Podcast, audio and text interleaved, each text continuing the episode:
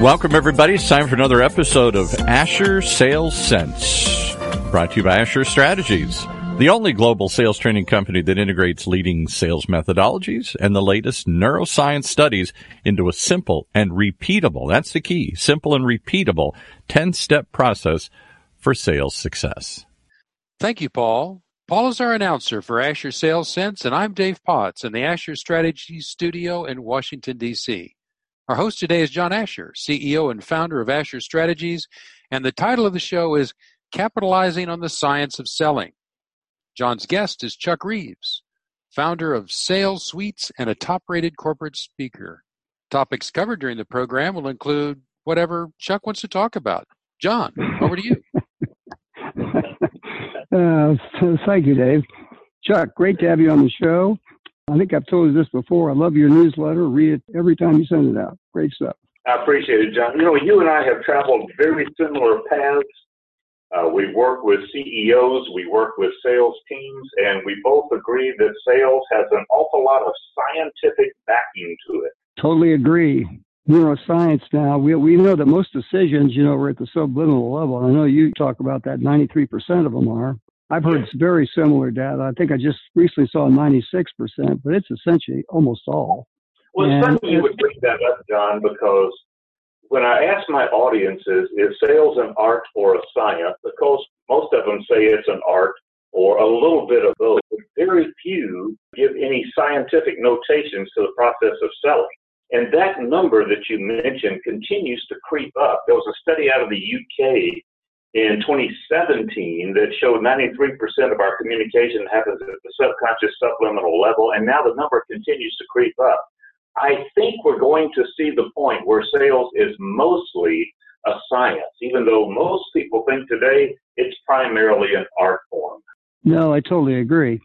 And you know, there's a third leg of the stool too that I know you preach about, and that is process. When you got salespeople who understand their personality, know how to relate to others, kind of the art. They got a sales process that they follow, and they understand the uh, science behind sales. Now we're talking about a top salesperson. Absolutely. And the example that I use is comparing sales professionals to a surgeon.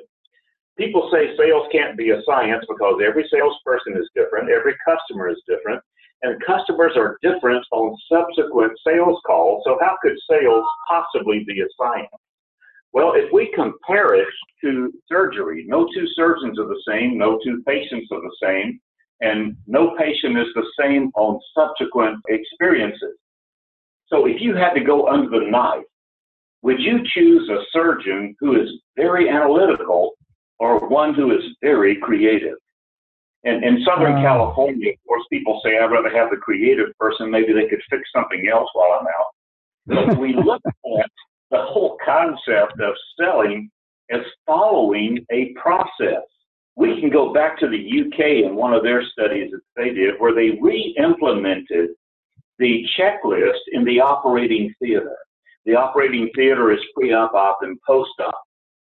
By implementing the checklist, an entry level employee could stop a procedure if something wasn't checked off.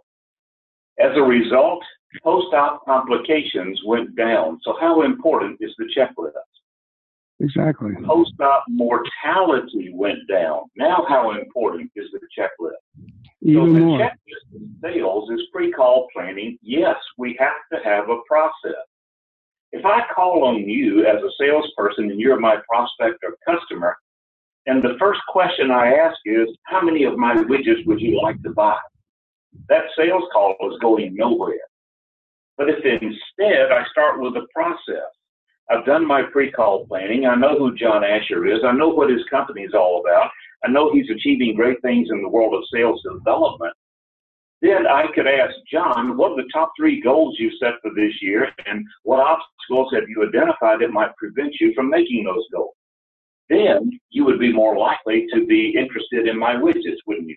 Certainly would be, because now you got it, the whole conversation focused on me uh, the buyer and not you, the salesperson. Yes. But if you're a commission salesperson and your livelihood depends on the next commission check, or you've got a boss that's asking you about your quota and how you're making it, you're going to be inclined to focus too much on yourself. So the whole idea of selling is following a prescribed process. You have the process that you teach. I have the process that I teach. And both of them work. I had a seatmate the other day on an airplane say, You sales trainers all say the same thing. And my response I hope so. Because That's right. We're all leading in the same direction. You know, you're very successful, so I think you travel in your own private Learjet or Gulfstream or whatever. I wish. But we're going to the same destination. We're just taking a different route. That's all there is to it. There's more than one way to do it. I agree.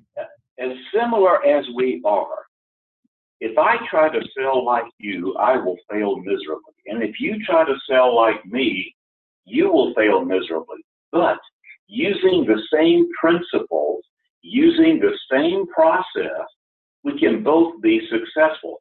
And that's where your idea of the personality comes in or the style comes in. Another example is I could put together a great presentation and take it out to Dave and he says no. So I take it out again. He says no. I rework my presentation and Dave says no. I give you my material and you go out and close it on the first call. Well, what's the difference? The difference is simply your delivery, your sensitivity, what you are able to pick up on that I completely miss. You agree with that? Totally.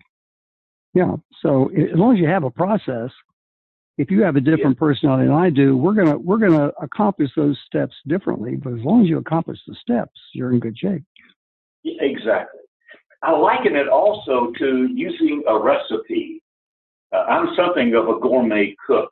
I can do seven different varieties of cold cereal with and without fruit. So I'm, I'm pretty good at it. but if we want to cook something sophisticated, we have a recipe, don't we? We and do. the first thing in the recipe is the ingredients. Do we have what we need to make this happen? Because if we get halfway through the process and we're missing an ingredient, it could be that the whole thing is going to have to start over again. And customers don't allow mulligans. Customers don't allow start overs. So once we have all the ingredients, then we follow the recipe. And we want to make sure that we're doing every step in order. Every step in order. That's the critical difference. And something I stumbled onto recently is the difference in management and supervision, management, sales management, and sales supervision, which we rarely talk about. Right. Sales management is like having the fully equipped kitchen and pantry. So management means we have all the tools, we deliver a great product, we have good people, we have a CRM, we have all those things that are necessary. But aren't most salespeople unsupervised? Most of our sales calls, we don't have a boss with us either over the phone or face to face, we are unsupervised. Well, that supervision can happen through the process, through the recipe. We have step by step instructions of what we're going to do. And when we follow that process, magically and scientifically, the sales close, the sales happen. Totally agree. It's kind of like the pilot in an airplane may have had uh, 10,000 takeoffs, but every time he's going to go through that checkoff list. Perfect example. The fact that they're going through that checklist gives me an assurance as a passenger that this is probably going to work well. When we hear about plane crashes, it's typically not a major thing that happened, it's a minor thing that happened. They missed one particular step. And even as sophisticated as airplanes are, they can still do that. Well, sales is highly complex, more complex, I believe, than flying, because no two customers are the same. We're dealing with human nature. And there's nothing more bizarre on the planet than human nature. Agree with that. Uh, Chuck, you're you're kind of known for being the uh, great uh, questioner. And to kind of frame that, if you go look at one of the cognitive biases called the reciprocity bias, meaning we're all biased towards other people who give stuff to us, one of the ways that applies to sales and questioning and listening is if you will thoroughly listen to the customer, then they'll thoroughly listen to what you know what you've got. Well, within that, there's great questioning strategies. Could you tell us a little bit about your strategies for questioning? Oh, absolutely. It's amazing what people will tell us. It's amazing what people will give us if we just ask. I don't believe in cold calls. I don't believe in closing sales. I don't believe in talking to customers, and I don't believe in cold calling. And it all centers around this ability and willingness to ask questions. If a vendor does a good job for you, will you give them a referral? What's the answer? Yes. Sure. When was the last time you got a referral? It was the last time you were asked. We will give referrals if we are asked to give referrals. We will get referrals if we will ask to get them. And the way we word the question will determine the quality of the information we're going to receive. Now, here's where it gets tricky. Most customers are better at buying than salespeople are at selling. Most customers are better at buying than salespeople are at selling. So if we use a generic question or if we use a common question, the customer is going to know what to do with that. It's like playing tennis with a professional tennis player and you lob the ball over the other side of the court. When are you going to see that ball again? When you go back and find it and pick it up because they're going to do yeah. something with it. The customers know what to do with that. They're going to swat that right back in our face. So now we need to come up with more sophisticated questions, beginning with the opening question.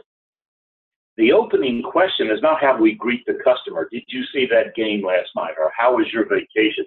The opening question is the specific tool that we use to transition from establishing rapport into the sales call. We still have to establish rapport. We may have to do it quickly. The customer may not give us much time, but we have to establish rapport because we build relationships with customers. Relationship selling is a redundant term. All selling is relationship selling. And we start building the relationship with establishing rapport. We ask an opening question and take initial control of the sales call.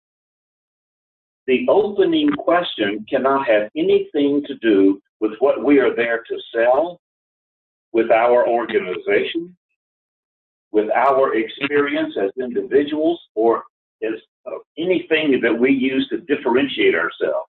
So if we can't talk about our product or service, our differentiation, our company, or ourselves, what's left to talk about? Them, their favorite topic. So the opening question today must be something about the customer the customer has never heard before. The opening question has to be something about the customer the customer's never heard before. How in the world are you going to come up with that? We use pre-call planning. If everything centers around pre-call planning, the idea that we can show up and throw up, we can go out and wing it and be successful in sales, those days are long over. Agree. John, it's time to take a quick commercial break. Over 200 correlation studies show that natural aptitude is the most significant factor in predicting sales success. Asher's Advanced Personality Questionnaire, the APQ, consistently identifies peak performers in outside sales, inside sales, sales management, customer support, and 17 other business positions. Go to AsherStrategies.com today or call 866-833-9941. That's Asher Strategies at 866-833-9941. Thank you, Dave. Just to pick off where we left off, Chuck, what would be a good example or two of you've done your pre-call planning, and now after rapport building, you're going to ask that first great question.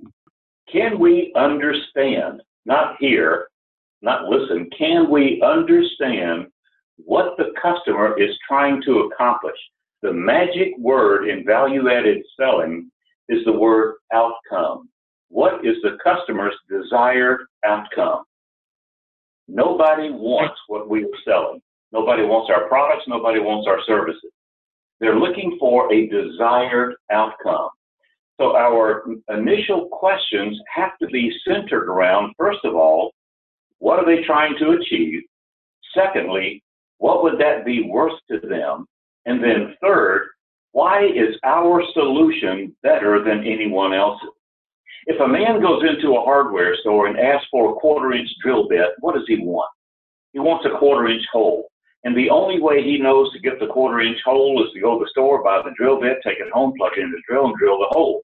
Is there a better way of making a quarter inch hole? That's where us salespeople start. Is there a better way for my customer to achieve their desired outcome than what they are doing right now? Or better than they could get from one of my competitors? And the example that I use is how big is the round that comes out of a 22? That's 22 100s, which is very close to 25 100s. Why don't you just use a gun and shoot a hole in the ceiling or whatever? So we look at what are the alternatives that will allow the customer to have their desired outcome. Here's where it really gets to be fun. You know how you and I cut our teeth on solution selling and consultative selling and all that stuff? Yep. I've asked literally thousands of customers. I've done 5,000 presentations all over the world. I've asked thousands of customers, CEOs, vice presidents, sales managers, what are the top three problems facing your organization? And not one has ever told me. In fact, if you asked me what the top three problems were in my business, I would tell you three things and none of them would be the problem. I asked a client once, what's the top three problems facing your company? He said, we've got one major problem. I said, great, what is that? He said, attrition. I said, well, what was your attrition last year? He said, 112%. He turned over his entire workforce more than once in the course of a year. Is that a problem? a big problem, probably. it's a symptom. What's causing the attrition? Right. So one of the secrets of consultative selling or solution selling is asking the customer what the problem is, which, by the way, is an outcome. Ask the customer, what is the problem? And then try to cut through that, recognize it as a symptom, and cut through that and see if you can figure out what the real problem is. I've had you and I have both had customers who said, "Well, our sales are off. You need to train my salespeople. Our sales are off." And then we get in there and find out they've had a product failure, or their product is obsolete, or their competitors have come out with a gee whiz that's eating their lunch. It's not the salespeople that's the problem. It's something else. Sales development, which includes sales training, sales coaching, sales compensation. Sales development is an ongoing process. It never ends.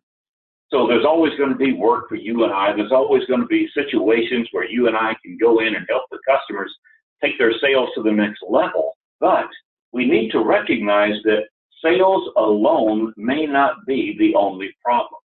Totally agree, Chuck.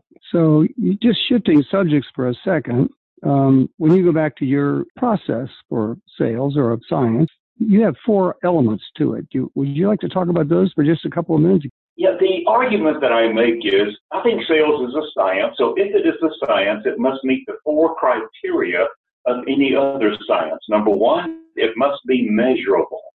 Sciences can be measured. And so, as an example, I talked to a CEO one time, he's German, very German, and I was working with this company. He called me in his office. He said, How long do you teach value added selling? I said, I've been teaching value added selling for 20 years. He said, What is value? Is that a good question or what? Because I could not define the word. What is value? He and I sat down and figured out there are four components to value quality, service, timeliness, and cost. And then he came up with an algorithm. I converted the algorithm into a calculator. So now we have a value calculator. And you can actually sit down with a customer who says, I'm leaving you for somebody with a lower price. And instead of talking to them about price, you talk to them about value. They go through the quantification. So if we can quantify value, we should be able to quantify anything and be able to measure it.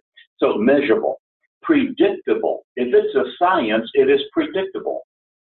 You watch the weather on TV, and the weatherman can be accurate up to about what two and a half or three hours or something like that. I flew with one of those celebrities on on the Weather Channel the other day.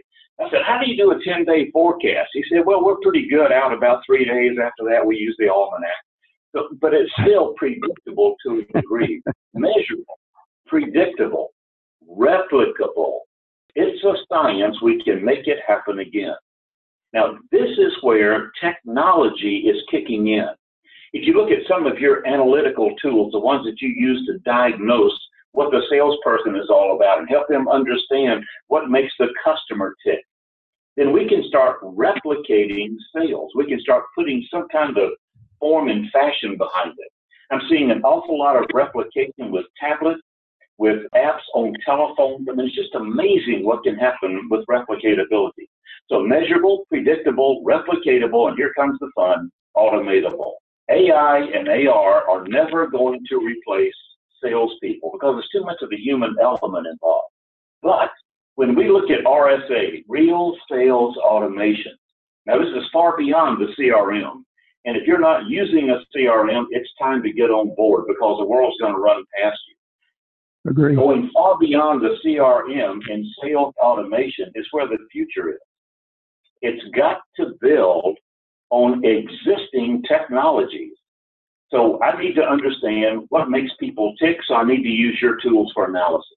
I need to understand how to flow with the process, so people need to understand your process or my process. I need to understand when I can stop and ask for the order, and I need to be able to quantify my value to the customer. So when we look at it from a scientific point of view, it's a whole lot more than a slap on the back or a bag of donuts or taking the customer out for golf. There's a lot more to it than that. All right, good. Well, let me just say, Chuck, uh, those four areas that really prove that sales is a science, totally agree. The automation part of it is just uh, increasing exponentially. It, it So- really is. It's crazy the way it's going. And so if salespeople aren't embracing that, they've really got to think hard about it. To give you an example, if I told my uh, sales group that we're getting rid of Salesforce, they'd quit. You know, Yeah. Salesforce as a CRM is just too great of a tool. So, Oh. Chuck, let's wrap this up. If you could leave the uh, audience with one or two things that they could take action on right away, and then let them know how they could contact you, that would be great. Oh, wonderful. First of all, recognize that sales is an orderly science. Recognize that the price objection is never valid. In the history of recorded time, no customer has ever said your price is too high a minute. That's Chuckism numbers. and then to contact me is Chuck Reaves. We spell Reaves R-E-A-V-E-S, like leaves but Reaves. So chuckreaves.com. You can go to salessuites.com. You can go to blendedselling.com. We're doing a lot of work right now or 404-822-6171 or chuck at chuckreaves.com. If you have questions or insights, I would love to hear it. I get my material from real world situations that people call me about. That's terrific, Chuck. It was just great to have you on the show. Thank you, John. Great to be here, and thanks for the invitation. You're welcome. Well, thank you, John and Chuck. That's all the time we have for today. Our next show is in two weeks. Be sure to join us. From now until then, John Asher reminds us to please, please get out there and sell something. Paul, take it away. You've been listening to another episode of Asher Sales Sense right here on Asher Strategies Radio.